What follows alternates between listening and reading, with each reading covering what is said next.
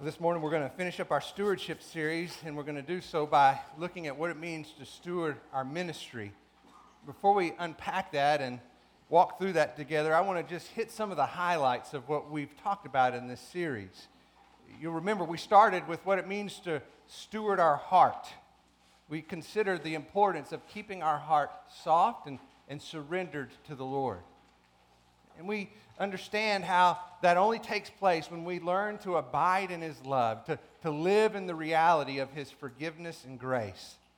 That we're humble and teachable, always seeking to grow in our faith. We want to cultivate a, a thankful heart that consistently recognizes the blessings of God in our life. Then we also talked about what it means to, to steward our relationships. And when we did that, we talked about what it means to be created in the image of God, a, an image of uh, undivided fellowship. So, in a very real sense, we were created for community. It's not good for, for man to be alone. And even when God designed the church, he had the understanding that we're going to need help, that, that nobody has this figured out, that, that we need one another to grow and, and be strengthened in our faith. But not only do we need help, we need protection. We live in a world filled with lies. And so God designed the church, the community of the saints, to be a place of refuge. And so for, for, for many of us, we need to understand that, that that church, that relationship, that community that we have, when we step outside of that, we step away from God's design for our protection. But most importantly, we want to cultivate and, and protect these relationships for the praise and glory of His name, to bring Him honor. We are a diverse people who live in a deep unity because of the reconciliation that we have through faith in Christ. We are brothers and sisters in Christ. And, and we want our lives to put the gospel on display, that they, they will know we are His disciples because of our love for one another. That same heart of, of putting the gospel on display is really ultimately the heart behind what it means to steward our finances. We want to give out of the abundance of what we've received from Him. Just like we just said this morning, He's the owner and ruler of all. And so we want to be able to steward the gifts that He's given us in a way that brings Him glory and honor. We remember that all we're doing is trying to uh, follow the example of what Christ did for us, who, although He was rich, for our sakes became poor, so that through his poverty we might become rich.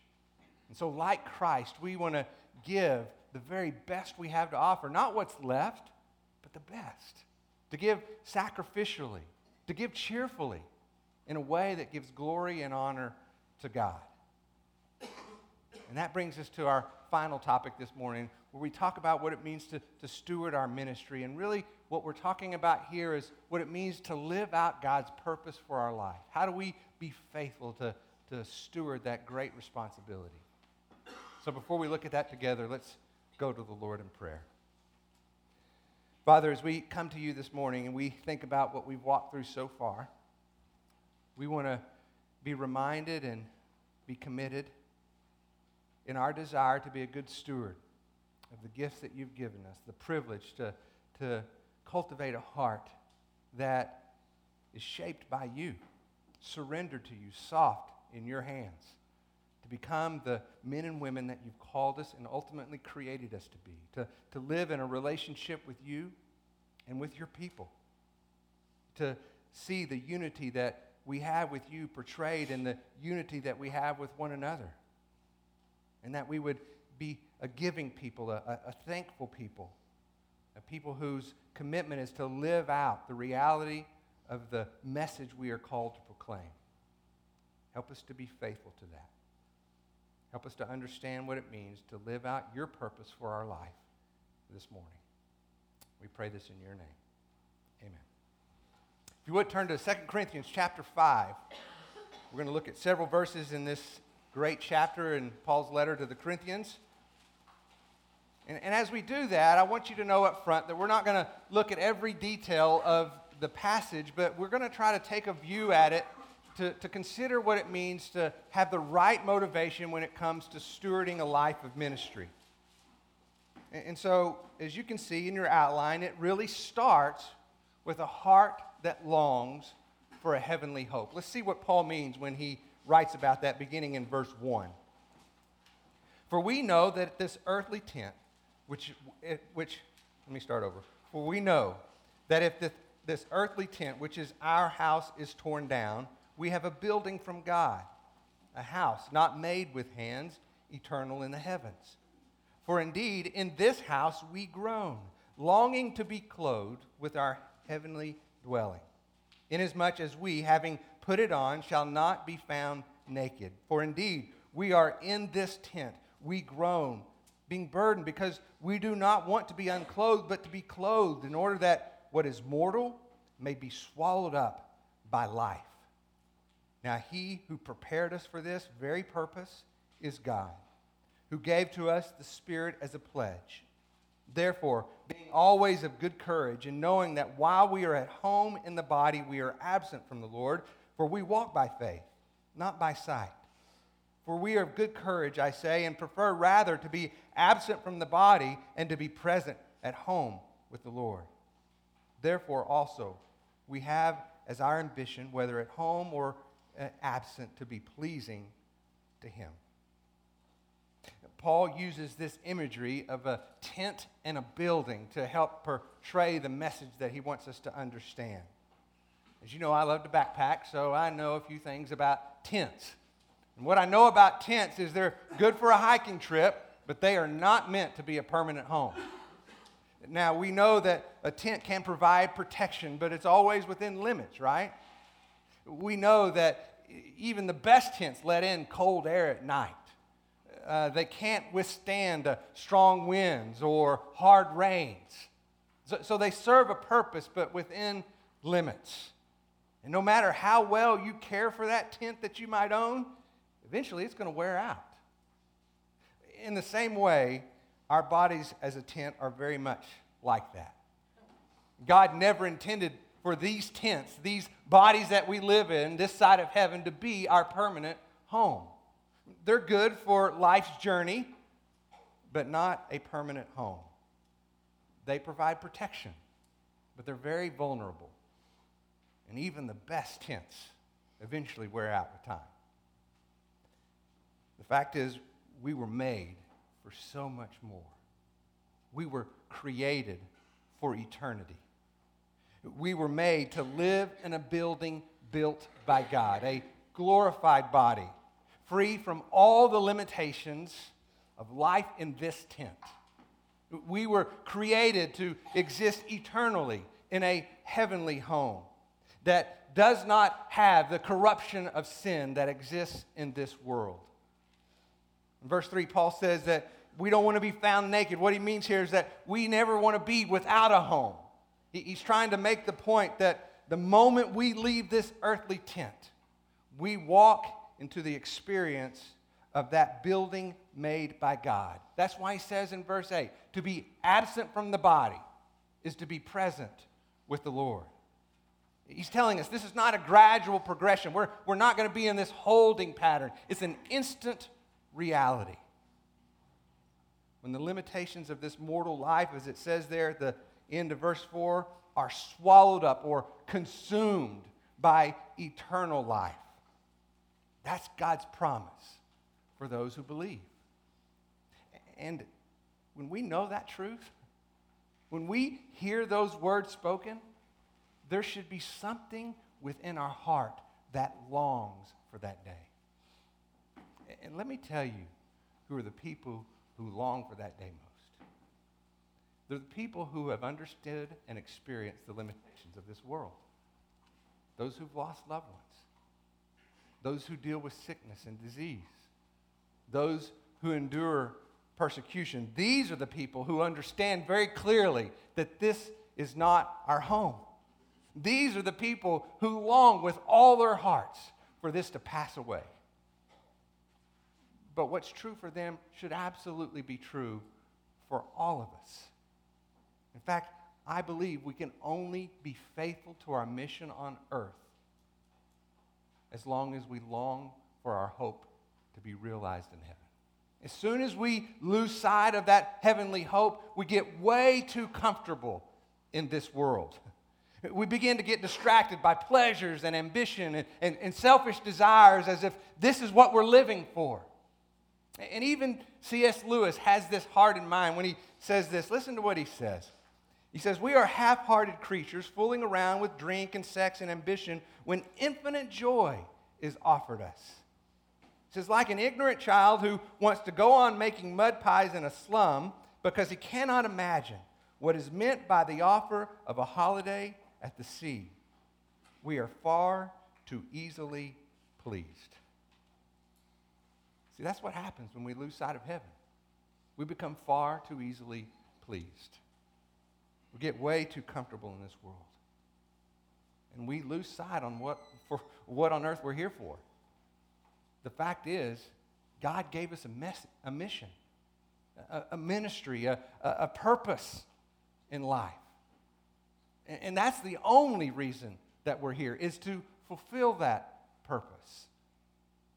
The Bible tells us to fix our eyes on Jesus, the author and perfecter of faith who for the joy set before him endured the cross, despising the shame, and is seated at the right hand of the Father. You see, Jesus was faithful to his mission because he never lost sight of the heavenly hope. That was the joy set before him. So he could endure the realities of life in a sin cursed world in view of the hope that he was certain was true. And what's true for Jesus is true for you and I as well. We will be faithful to our mission only to the extent that we keep our eyes fixed upon our heavenly hope. As soon as we lose sight of that, we lose sight of mission because the two are deeply connected to one another. So, if we want to know what it means to be faithful in our ministry on earth, our heart needs to consistently long for that hope that we have in heaven listen how Paul continues in verse 10. He says, For we must all appear before the judgment seat of Christ. To each one may be recompensed for his deeds in the body according to what he has done, whether good or bad. Therefore, knowing the fear of the Lord, we persuade men, but we are made manifest to God. And I hope that you are made manifest also in your consciences. We are not again commending ourselves to you, but are giving you an occasion to be proud of us that you may have an answer for those who pride, whose pride is in appearance and not in the heart. For if we are outside of ourselves, it is for God. If we are of sound mind, it is for you. I think the point that Paul is trying to make here is that we are good stewards to this ministry that we've been called to fulfill when we don't lose sight of the reality of God's judgment. Now, you may remember from our study in Corinthians when we talked about the layout of that city, there was a main corridor that went through a lot of the Roman cities, like Corinth. And in that, cor- uh, in that corridor, there was a kind of a wall, and there was a stone seat built into that wall that faced the main corridor. That seat was called the Bema seat. And what would happen there is that a judge would sit on that seat, and the people would come and they would present their cases before the judge. And then, based on the evidence that was presented to him, he would make a judgment of either guilt or innocence. It's that image in mind that Paul has when he talks about the judgment seat of Christ. So, with that in mind, I want to ask you in the day of judgment, what is the evidence that you will present to prove your innocence? As you look at verse 10, is that in some way intended to communicate that you just need to make sure your good deeds outweigh your, your bad deeds? Let me tell you, I can be certain that that is not the case. And the reason I know that is because of the exact words that Jesus spoke. So you don't need to turn there. You might write down John chapter 5, verse 24. Listen to what Jesus says about this day of judgment. He says, Truly, truly, I say to you, he who hears my word, believes him who sent me, has eternal life. And listen to this and does not come into judgment, for he has passed out of death into life. So, the only evidence that we need to present in the day of judgment is the evidence of our faith and trust in Jesus Christ. His blood shed for the forgiveness of sins. That's exactly what we said we believed when we came to the table this morning. Acts 4:12 says there's no other name under heaven given unto men by which we could be saved. And so our life should be lived as an act of gratitude for that gift. A life of obedience is an outflow of a life of faith. And, and, yes, I do believe that, that we will give an account for our faithfulness in ministry. But hear me on this it's not the basis of our judgment, nor is it the motivation for our ministry. Instead, our salvation is secure based on the work of Jesus Christ. And we can be certain of that. But the reality of God's judgment still remains. And we know what is required for salvation. We understand what it means to be innocent in that day. And that's our message. That's the hope that we are called to proclaim. That's what we are supposed to do until the Lord comes again. And that's important. It'd be almost like somebody who had a cure for cancer. And they withheld that information while people around them continued to die of the disease. Now, if we heard that, we would all agree that is a cruel, cruel person. To have an answer for something that causes death and yet refuse to tell anyone about it. You who believe in Christ have an answer to what causes spiritual death you know what it means to be innocent in the day of judgment. How wrong would it be for us to have this information, to know this truth, and yet withhold it from the world around us who continues to perish because of the disease of sin? Paul is trying to urge us towards this life of ministry, this hope. One of the things that we need to remember is he tells us in, in verse, uh, verse 11, therefore, uh, knowing the fear of the Lord, we persuade men. The idea here is that we are called to be faithful to communicate this truth, but here's where it stops. We cannot make them believe. Okay? We can proclaim that truth with, with passion, with, with the experience of that reality in our lives, but we cannot bring conviction into the heart of the people we're speaking to because conviction is a work of the Holy Spirit. We're called to be faithful. And we know, as, as Paul says later in verse 13, he says, For if we are beside ourselves, it is for God. That phrase that's translated beside ourselves literally means out of our mind. In other words, some people are going to hear that message of faith in Jesus Christ and the promise of eternal life, and they're going to say to you, You're crazy. I don't believe that for a second.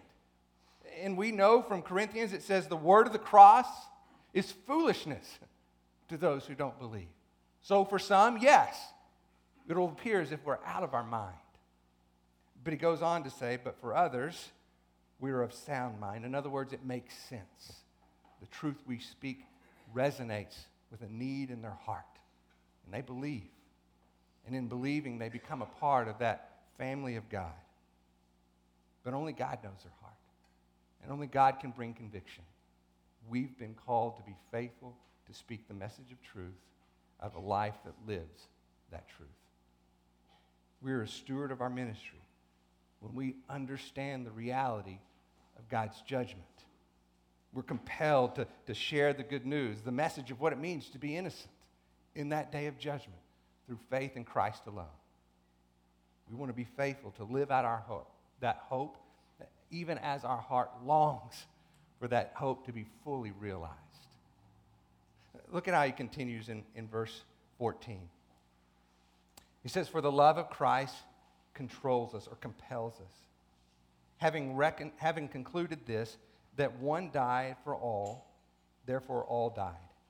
And, and he died for all that they who live should no longer live for themselves, but for him who died and rose on their behalf.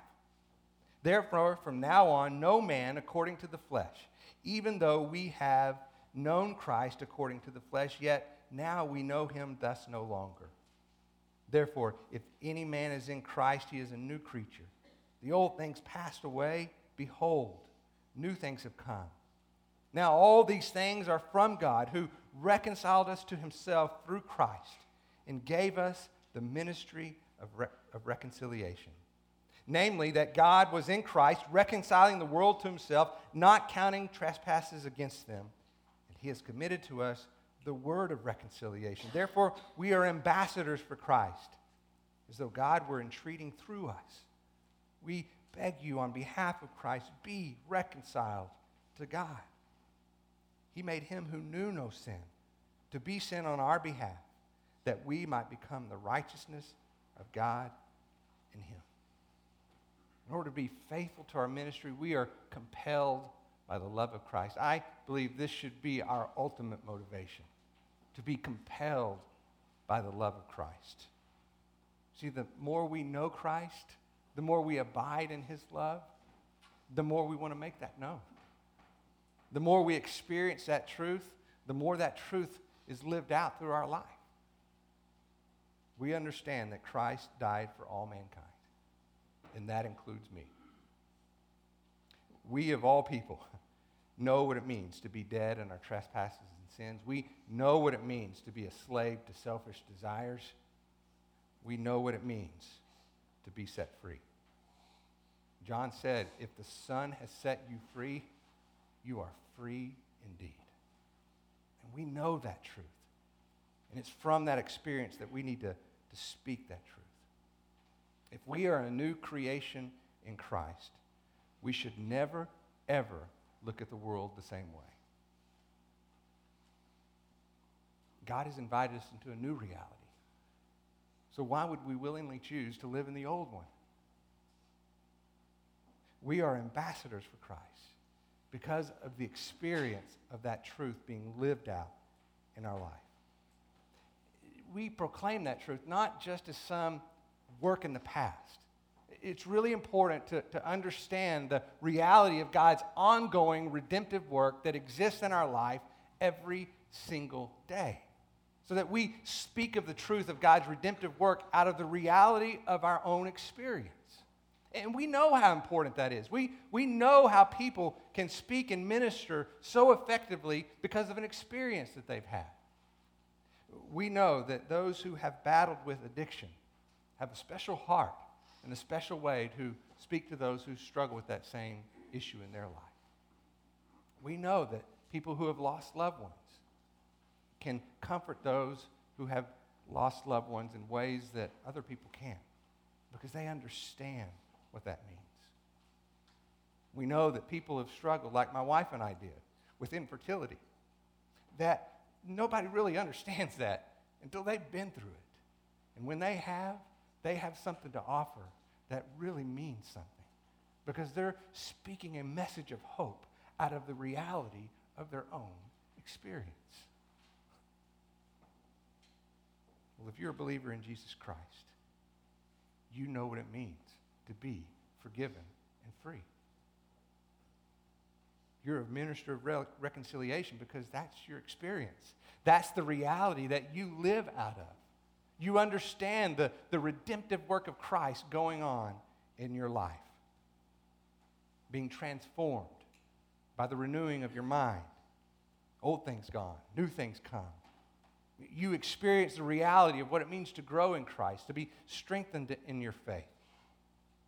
So steward the ministry out of the reality of your own experience. One more thing, I think it's important, and Jason does a great job of, of mentioning this as well. We need to appreciate the fact that not only are we understanding what this means personally, but we need to make sure we appreciate what it means corporately as well. We are a new creation in Christ, and that is true, but we are also born into a new community brothers and sisters in Christ. We've been made one through that faith in Christ. So we should see the, the gospel being displayed the, within the unity of our diversity. We should see the gospel be, being displayed through how we forgive and show grace to one another. We, we should see the, the gospel being displayed because of our love for one another. That's ultimately how they know that we follow Him, is because of our love for one another. So when we think about what it means to live this life of ministry, consider what it means because of your personal experience of walking in faith, but also out of the experience of what it means to walk in fellowship with believers. brothers and sisters in Christ. Now, as we think about these things and, and try to consider how they apply to our lives, we need to accept the reality that there's a tension that exists, right? We are in this world, but not of this world. There's an urgency to proclaim the good news, but there's not a panic. There is a forgiveness that we have from God. And yet, we all know that we continue to battle and struggle with sin, right? So there's this tension that exists. And that's why I think it's so important to be reminded of what we said when we first began this series. When we talked about the difference between ownership and stewardship. See, ownership says, I own it. And therefore, the focus is on me, what I do, the credit I get, the approval I seek. Ownership says, I'm the center. But when it comes to stewardship, it looks different. As we talked about in stewarding our finances, we can't talk about stewarding my money because it's not my money. We can't take, talk about what it means for, for God to work in my church. It's not my church. He is the ruler and owner of all. And everything that we have is a gracious gift from Him. And as we said from the very beginning, we honor the giver by how we steward his gifts. And so, really, a life of stewardship is ultimately a life of worship. How you live in a way that brings honor and glory to him by what he's done in your heart, by what he's done in your relationships, by the way he's provided for you financially, materially, and then ultimately through your ministry. That faithfulness to speak the message of hope that you believe to be true. So, yes, I long for the hope of heaven. But while I'm here, and while you're here, there is a message of hope that we are called to proclaim, even as that hope awaits us to be fully and completely realized. It's not just in what we say, it's ultimately in how we live. The greatest evidence of the power of the gospel is a transformed life. If you want to know what it looks like to have faith in Jesus Christ, then look at a life that has been transformed by his love and grace and forgiveness. A, a, life that understands what it means to walk in repentance, knowing that there is a promise of forgiveness, a, desire to continue to grow in faith and be strengthened in the hope of eternal life, and to speak that hope to those around us. See, we steward his work in our heart, in our relationships, in our finances, and in our ministry, ultimately to bring him glory and honor and praise. Because all of those realities are a gracious gift of his hand. That's what it means to be a good steward.